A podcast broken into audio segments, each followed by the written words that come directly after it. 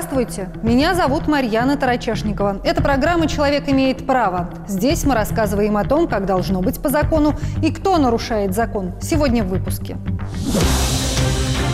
Семейный киднеппинг. Развод без правил. Сказал матери мне просто не отдавать детей. Когда я пришла домой, он посадил меня за стол, дал мне бумажку, дал ручку, сказал: пиши отказную от всего совместно нажитого имущества. В тот момент, когда они находятся вот в этих всех своих разборках, они теряют человеческий облик, они перестают быть людьми. Почему закон не работает и как вернуть похищенного ребенка? Если вы выигрываете суд, и дети по суду обязаны жить с вами, еще не факт, что ваш бывший супруг вам этих детей передаст. Есть вот случаи, когда мама и год, и 5, и 7 лет своих детей не видят и ничего не могут с этим сделать. В 2017 году в России на 1 миллион с лишним зарегистрированных браков пришлось более 600 тысяч разводов. Точных данных о том, в скольких из этих семей есть дети и с кем из родителей они остались жить после развода, нет. А вот истории о том, как ребенок становится разменной монетой при разводе родителей, множество. И споры из-за определения места жительства детей нередко превращаются в войну без правил. Данила, когда я смогу увидеть своих дочерей Ангелину и Эмилию? Надежда Валерьевна. Надежда Валерьевна. Я не давал разрешения на видеозапись. До свидания. Я хочу узнать, когда я смогу увидеть своих детей. Ответ на этот вопрос от своего бывшего супруга Данила Селютина Надежда не может получить с марта 2018 года. Тогда, во время очередной ссоры с бывшим мужем, она отвела своих дочерей Ангелину и Эмилию к свекрови. И когда пришла их забирать, то мне просто никто не открыл дверь. Когда я позвонила своему супругу и спросила, что происходит, он сказал, что он сказал матери мне просто не отдавать детей. Когда я пришла домой, он посадил меня за стол, дал мне бумажку, дал ручку и сказал: пиши отказную от всего совместно нажитого имущества. Делать я это отказалась, поскольку я не считаю правильным, когда человек выходит из отношений без всего. После этого скандала Надежде пришлось уйти из дома. Попытки узнать, где находятся дети, по словам Селютиной, заканчиваются угрозами со стороны мужа. Я сейчас приеду и сожгу твою машину, а потом достану тебя и убью ракеткой, поняла? На поступающие угрозы Надежда написала заявление в полицию, но возбуждение уголовного дела отказали, ссылаясь на показания адвоката Селютина Юлии Витовской. Гражданин Селютин считает, что его супруга сама себе производит рассылку в WhatsApp с целью обращения в правоохранительные органы для возможности давления на гражданина Селютина. Поступающие угрозы отрицает и другой адвокат Данила Селютина Павел Вислобок. В письме «Радио Свобода» он утверждает: на сегодняшний день Селютин Данила сам вынужден защищаться от противоправных действий некоторых лиц. Слежка, в том числе с применением спецсредств, угрозы по телефону и в СМС-сообщениях и прочее. Лиц, которые заинтересованы в этом конфликте. По словам Павла Вислобока, с марта 2018 года Надежда не предпринимала никаких действий, чтобы увидеться с детьми. Данила, в свою очередь, неоднократно предлагал ей организовать такую встречу, утверждает адвокат. Селютина все отрицает и считает, что действия бывшего мужа направлены на то, чтобы лишить ее детей и совместно нажитого имущества. Когда мои адвокаты им объясняют, что так не бывает в жизни, что есть у нас закон, есть гражданский семейный кодекс, в котором прописано, что дети до 10 лет должны проживать с мамой, что все имущество совместно нажитое делится пополам. Но они не хотят про это слышать, то есть они вот живут, я не знаю, в своем каком-то иллюзорном мире. Селютина рассказывает, что по поводу суда бывший супруг присылает такие сообщения. Выйдешь ты оттуда без всего, о чем ты там пишешь, без всего. Выйдешь ты оттуда, значит, с диагнозом. Надежда не исключает, что у Селютина есть связи в суде. Наша судья почему-то сочла нужным отклонить экспертизу, которую обычно проводят в таких делах, как у нас. То есть дети и родители она отклонила, а психиатрическую назначила обоим, мне и ему. Психиатрическая экспертиза обоим супругам еще только предстоит. А пока что Надежда говорит, что всеми силами пытается найти своих дочерей.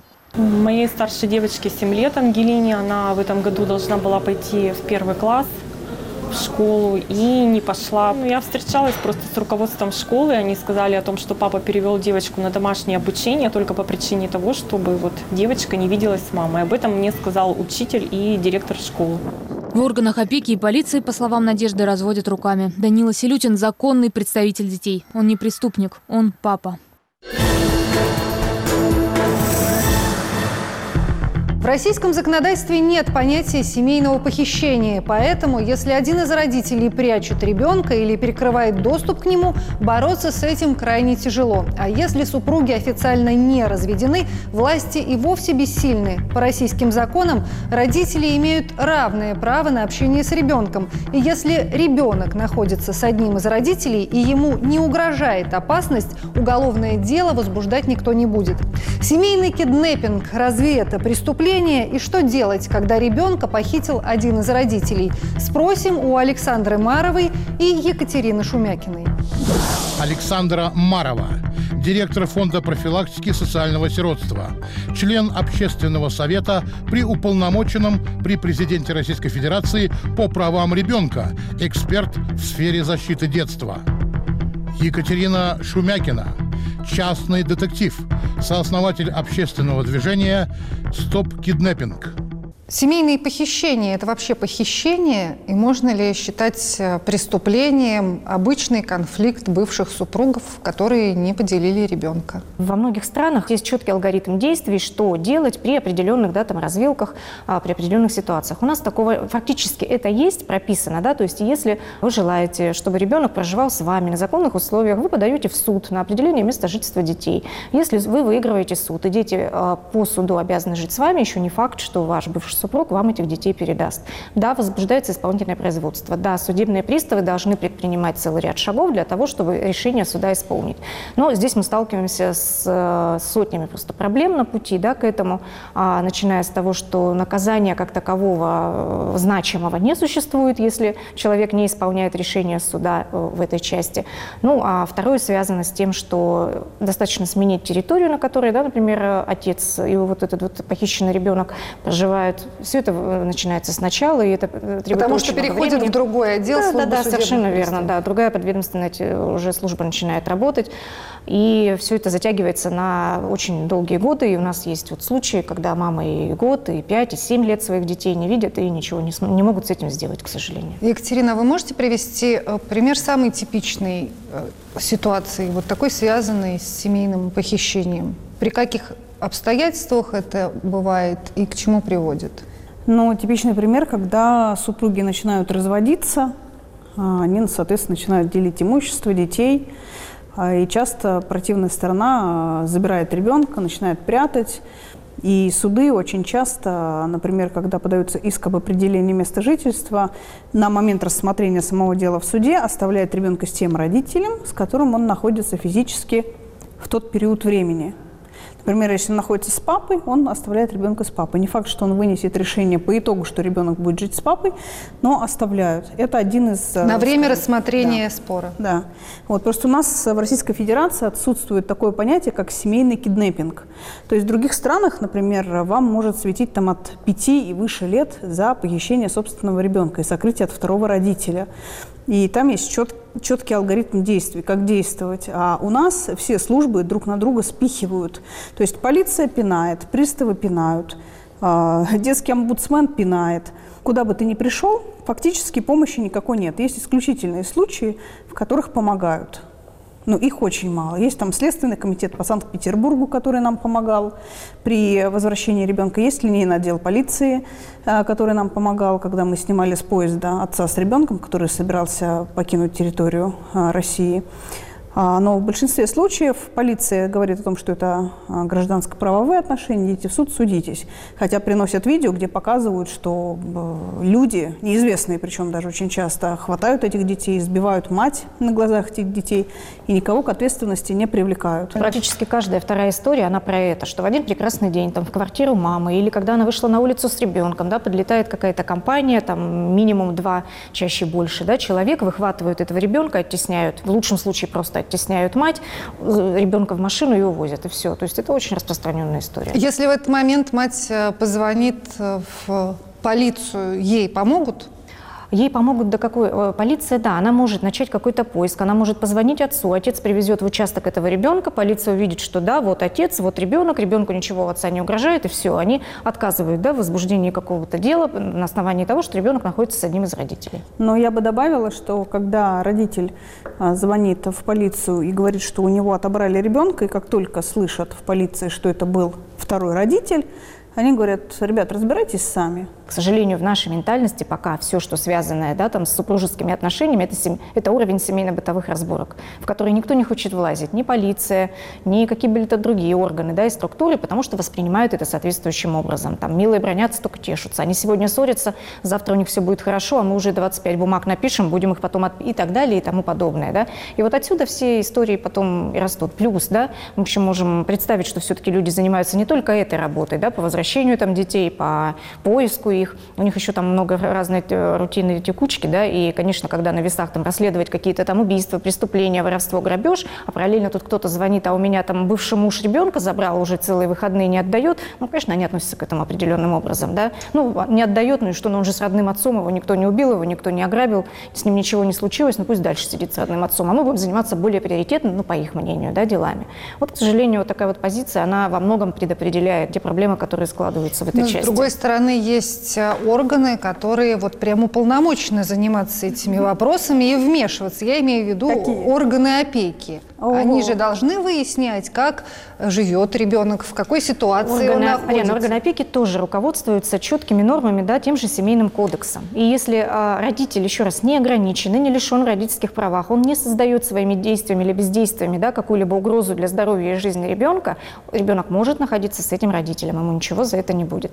И орган опеки не может сделать иначе. Как только он, предположим, нарушает это и забирает, смоделируем, да, ситуацию, забирает у похитившего отца ребенка и возвращает к матери, отец в полном праве может подать и в Следственный комитет, и в прокуратуру, и куда угодно, и он выиграет этот процесс, потому что он действительно не ограничен и не лишен родительских правах. В этом и есть проблема в коллизии, да, нашего законодательства, что, ну, вот сравним, да, если вот в некоторых странах, как только у тебя есть на руках решение суда о том, что ребенок обязан проживать с тобой, а отцу определен четкий порядок общения, например, там понедельник, среда, пятница, и как только отец его нарушает, предположим, приходит не в понедельник, а в четверг, или вообще берет ребенка в пятницу и не отдает его, все, в это тут же вмешивается полиция, и она на уровне их законодательства вправе предпринимать действия по отъему этого ребенка, по наказанию человека, который это сделал. У нас такого нет, к сожалению. Вот в этом основная история.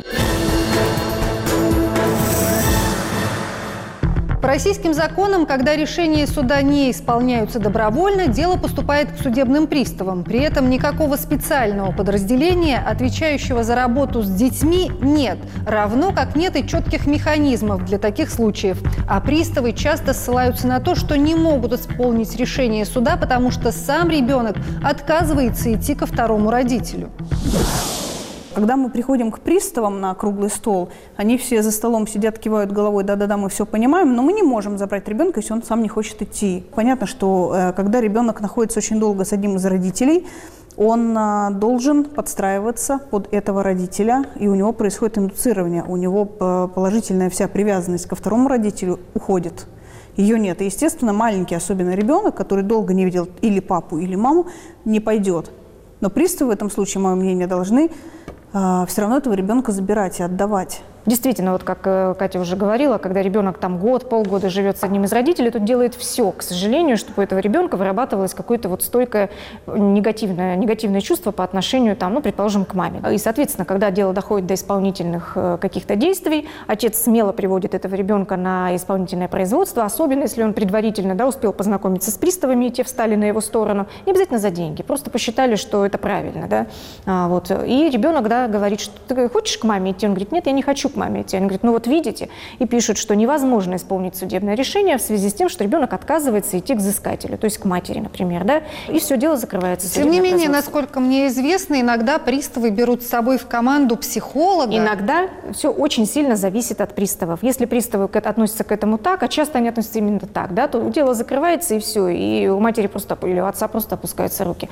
Если играет позитивно человеческий фактор, они привлекают орган опеки, они привлекают психолога. Если это слаженная команда специалистов, они делают так, что контакт устанавливается. Но у нас недавно были, да, исполнительные действия в отношении мамы, которая, сколько она, Софья, полгода, по-моему, да, не видела девочку.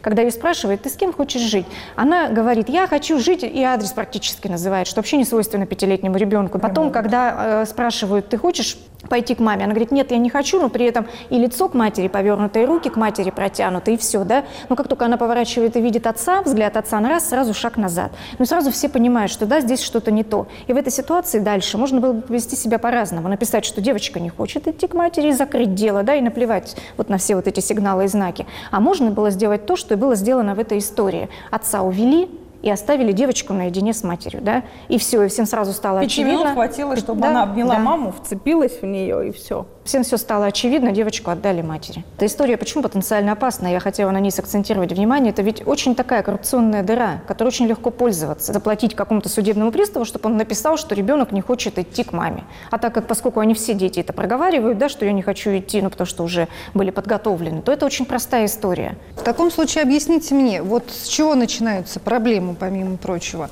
Решила пара, у которой есть один ребенок или несколько, развестись.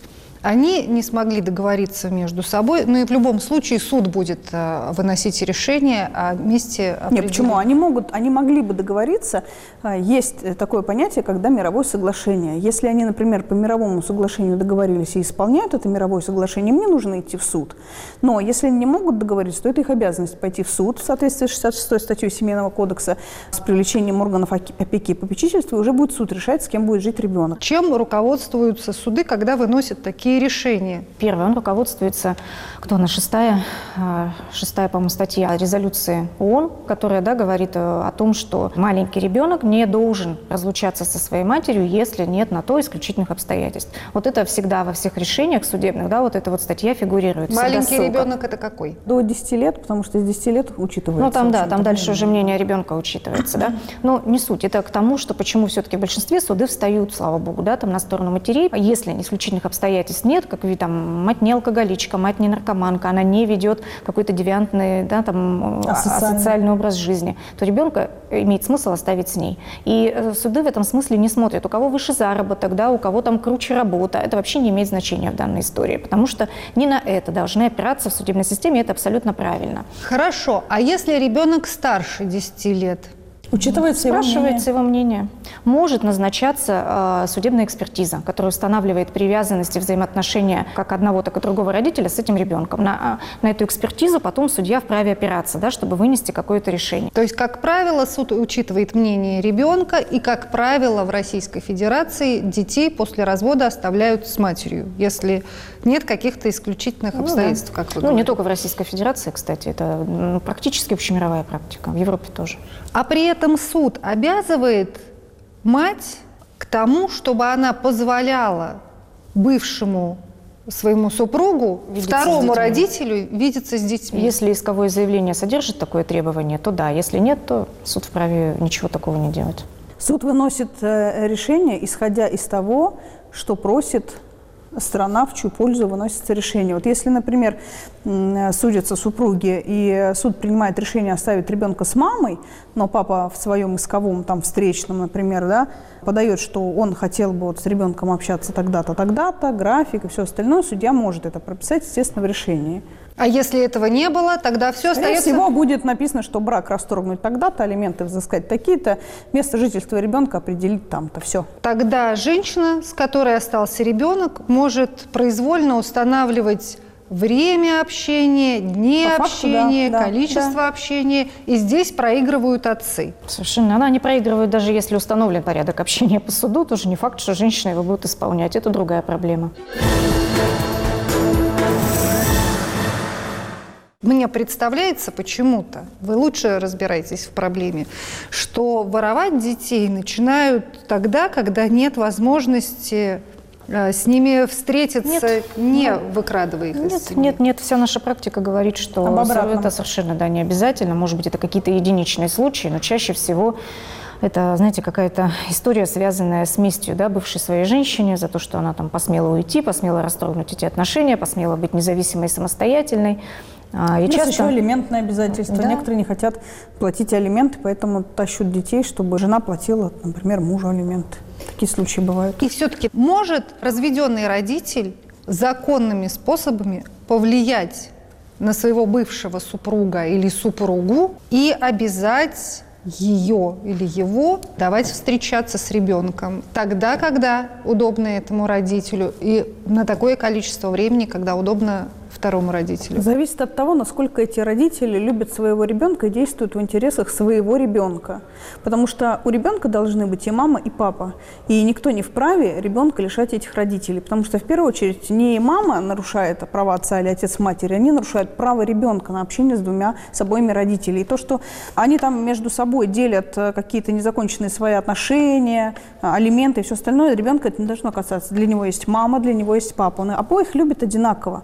Но когда этого ребенка начинают воровать и внушать ему на протяжении долгого времени, там, папа плохой или мама плохая, естественно, ребенок начинает бояться, ребенок начинает верить в то, что ему говорят, что там мама ведьма, там мама это, мама то, маму надо посадить, маму надо убить. И вот у нас есть случай, где ребенок, когда его мама забрала, говорил, что вот папа со своей новой женщиной при нем обсуждали, что вот маму надо убить, маму надо посадить. А разве мамы со своими новыми мужчинами или детьми не обсуждают, что папа алкоголик, и это папа тебя бывает. Бросил, конечно, конечно, нечего тебе бывает. С ним встречаться, он тебя блатному научит? Мы в этом смысле, к сожалению, да, в лице нашего общества, вот, которое с этой проблемой к нам приходит, сталкиваемся с тем, что часто это инфантильные и личностно незрелые люди, которые да, свои проблемы, к сожалению, переносят на ребенка, совершенно не понимая, с какими проблемами они же потом столкнутся, когда этот ребенок войдет в подростковый возраст. Вот со всеми этими травмами, да, непрожитыми отношениями, вот с этими чужими обидами, которые тот или другой родитель вкладывает, но так вообще нельзя делать. И все-таки, чтобы закончить эту историю со встречами, суд определил место жительства. Один родитель хочет встречаться со своим ребенком, который живет с другим родителем. Что он может предпринять, действуя в рамках закона, для того, чтобы вот этот второй родитель или родительница ему не препятствовал встречаться? Тут комплекс должен служб работать. Угу. Судебные приставы также должны выходить к маме и говорить: мама, почему вы не даете папе там, общаться по средам и по пятницам с ребенком, как-то установлено судом? Папа может обращаться в комиссию по делам несовершеннолетних с просьбой да, привлечь к административной ответственности. Или папу могут заставить исполнять решение? Напрямую нет. Напрямую нет. Они могут. Нет механизма у нас в России, по которому можно было бы заставить. Здесь история какая с наказанием? Есть административный кодекс да, правонарушений. 5.35, часть 2, часть 3 предполагают как раз да, наказание, там, по-моему, от 500, да, там минимальный штраф, по-моему, ну, боюсь ошибиться, то ли 500, то ли 1000 рублей, да, максимальный штраф – это 15 суток административного ареста в промежутке 2000 рублей. Это наказание может быть назначено родителю, если он, да, препятствует общению ребенка там с другими лицами, с которыми ему положено общаться, в частности, со вторым родителем, да. Но, во-первых, что такое 1000 и 2000? Ты можешь просто как тариф это платить и дальше продолжать не давать общаться. Но, согласитесь, это небольшие деньги. А на 15 суток у нас еще никого не сажали. А на 15 суток нету такой правоприменительной практики. И суды обычно, да, ходатайство комиссии по делам несовершеннолетних о привлечении там, гражданина к административному аресту заворачивает и возвращает обратно в комиссию по делам несовершеннолетних. Почему мы выступали с инициативой ужесточения законодательства именно в Уголовном кодексе? Тот родитель, если он будет знать, что ему грозит уголовное наказание за похищение собственного ребенка и препятствие в общении второго родителя, может быть, он просто не будет этого делать. Когда вы говорите «воруют детей», это значит, ну, грубо говоря, что произошло физическое перемещение ребенка из там, привычного места жительства на новое место жительства, там, к папе или маме, да? Но мама знает или папа знает, где живет его ребенок? Или ну, приходится буквально искать? По-разному. Иногда приходится буквально искать.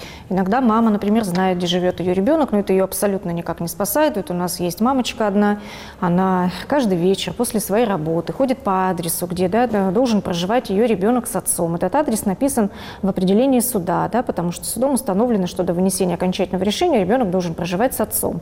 Ну, так получилось. Да, она каждый вечер туда ходит. Никто не открывает дверь. Даже когда оттуда раздаются голоса, даже когда там кто-то есть, ее просто туда не пускают. Трубки они не берут. В какой-то момент они просто сменили место жительства, и сейчас мама вообще не знает, где они находятся. А если вот этот человек, который скрывает, знал, что ему могут сейчас вынести дверь и забрать этого ребенка силой, если бы была такая вот у нас, такой механизм был, этой ситуации бы не было. Почему, я еще раз повторюсь, мы за профилактику. А для того, чтобы была профилактика, нужно жестко менять все законы. И нужна отдельная служба, которая будет как единое окно и будет этим вопросом заниматься. И внутри этой службы будет все. Вот пришли родители, которые не могут договориться, И вот там у них все. Начиная от медиаторов, да, и заканчивая... В некоторых странах в зал суда не пускают вот этих вот потенциально бывших супругов, если у них нету хотя бы каких-то договоренностей относительно того, как они будут жить дальше с ребенком. Пока они не пройдут определенную процедуру медиации. И они ничего не могут сделать. Если они не пройдут эту процедуру, их просто не примут в суде. И люди вынуждены идти, да, навстречу друг друга, учиться слышать друг друга, учиться принимать какие-то решения, выходить с этими решениями.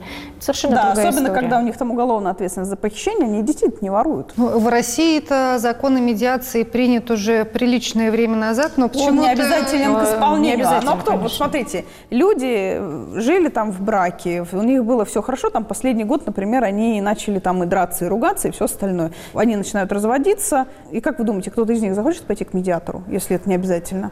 Они же нормально разговаривать не могут. Если это обязательно, тогда они будут вынуждены. Да. Пойти. Они же просто в тот момент, когда они находятся вот в этих всех своих разборках, они теряют человеческий облик, они перестают быть людьми.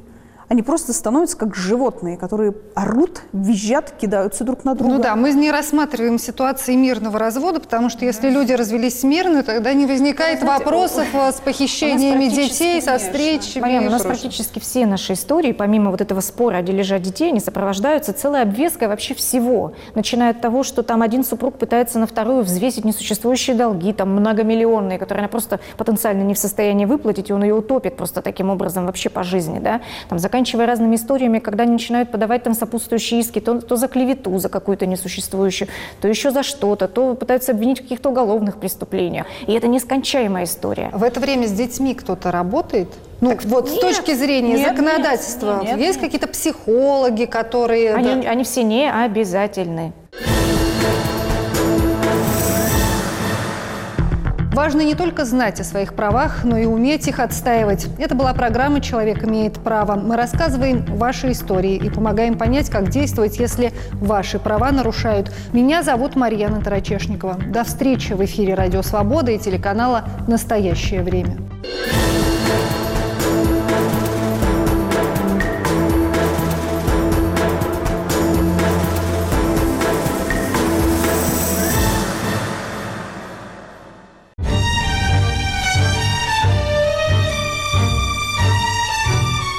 Говорит Радио Свобода, у микрофона Дмитрий Волчек, культурный дневник. Я сам натешу досок на гроб, сам выкопаю могилу, лежать удобно было, чтоб на кладбище унылом, писал в 1935 году Иван Пулькин. Но могилы у поэта нет, и точная дата смерти неизвестна. Рядовой Иван Пулькин